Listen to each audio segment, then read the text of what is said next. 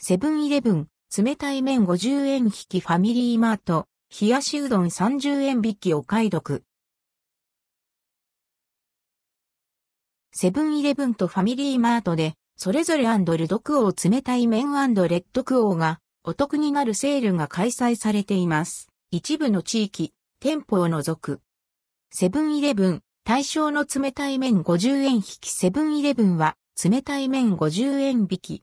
冷たいパスタやうどん、ラーメンなど商品ラベルに印が入った冷たい麺が通常価格より50円引きとなります。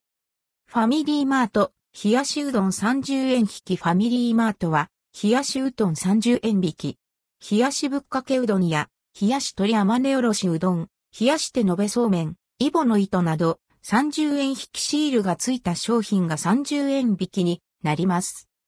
セブンイレブンは4月25日まで、ファミリーマートは4月23日までの期間限定。気温が上がって、初夏のような陽気の日には、冷やっと冷たい麺が一層美味しく感じるかもしれませんね。